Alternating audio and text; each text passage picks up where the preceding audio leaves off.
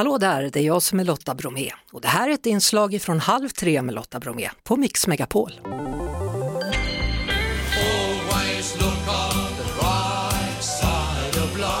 Måndagspeppen. Då är det måndagspepps dags och denna vecka med Mia Törnblom. Kul att se dig. Ja, men detsamma. Jag är ju en av Sveriges många tonårsföräldrar och det betyder att man har ett barn som helt plötsligt vaknar upp ibland och kanske inte alls är den som hon i mitt fall då var under gårdagen, och det är mycket känslor hit och fram och tillbaka. Och så lever vi av tider då där det finns väldigt mycket grupptryck och hur man ska vara. Hur ska man som förälder, tycker du, stötta sin tonåring på allra bästa sätt? Först och främst så är det ju väldigt viktigt att anpassa sitt föräldraskap till sitt barn. Det är lätt hänt att man fastnar i vilken förälder man vill vara, men det beror lite på vilket barn man fick och framförallt vad det barnet befinner sig just nu. När det gäller tonåren så kan ju de för vissa ungdomar och barn vara extremt påfrestande i form av hormoner och allt som sker runt omkring. Som förälder där så är det liksom tålamod, tillit, och ibland så får man påminna sig om att det här kommer gå över. Tonåren kommer inte fortsätta resten av livet.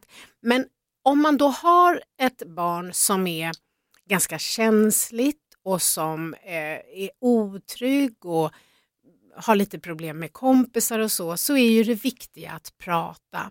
Att prata och att inte försöka fixa.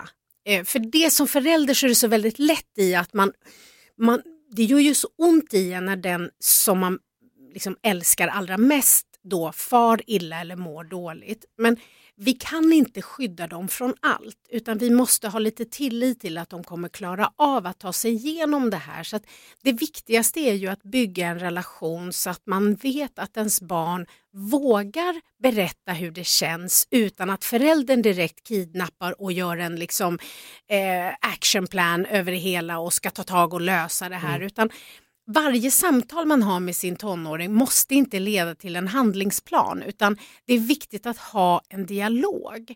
Det är viktigt att ställa frågor mer än att ge lösningar. Men sen är ju alla situationer unika, så att jag tror lyssna. Och så hade jag är bonusförälder och min bonusson som nu är 27.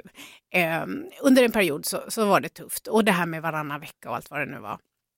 Och jag märkte att han behöver prata. Men att sitta vid middagen och så här, hur var det i skolan? Bra, punkt. Det blir väldigt konfrontativt. Så att det jag gjorde med honom var att jag gick ut och gick och höll käften. Så här, jag bara, ska vi gå och handla? Så här, han bara, åh. Jag bara, kom. Och så var jag tyst. För det som händer då när man går bredvid varandra, det är att det är naturligt att det får vara tyst. Vilket gör att han hinner liksom komma på. Och om jag är tyst, till slut börjar han prata. Köra bil och promenera. Jättebra, för det är liksom sådana ställen.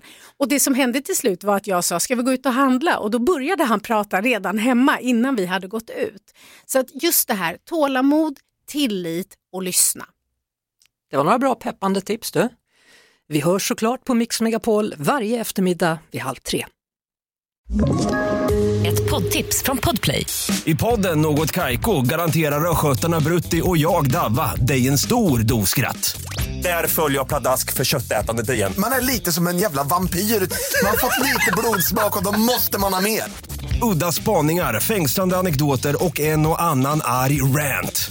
Jag måste ha mitt kaffe på morgonen för annars är jag ingen trevlig människa. Då är du ingen trevlig människa, punkt. Något Kaiko, hör du på Podplay. Därför är gardinerna.